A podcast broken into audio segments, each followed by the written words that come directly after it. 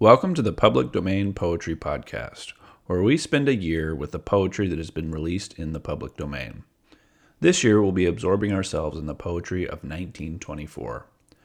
Each weekday, I'll read a poem from that year. Just a moment in the morning on your way to work or while you're making coffee to listen to a little bit of poetry.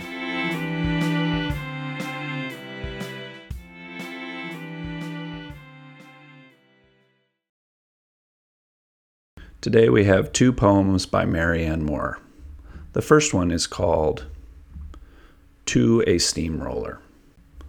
The illustration is nothing to you without the application. You lack half wit. You crush all the particles down into close conformity and then walk back and forth on them. Sparkling chips of rock are crushed down to the level of the parent block.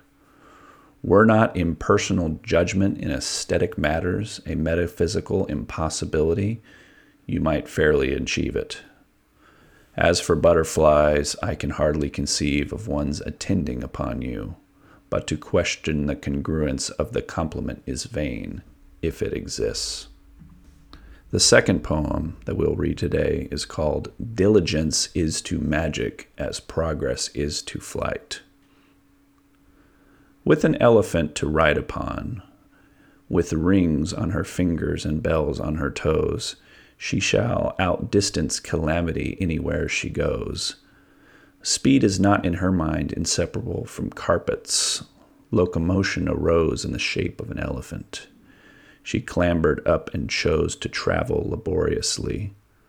So far as magic carpets are concerned, she knows that although the semblance of speed may attach to scarecrows of aesthetic procedure, the substance of it is embodied in such those tough grained animals as have outstripped man's whim to suppose the ephemera and have earned that fruit of their ability to endure blows, which dubs them prosaic necessities, not curios.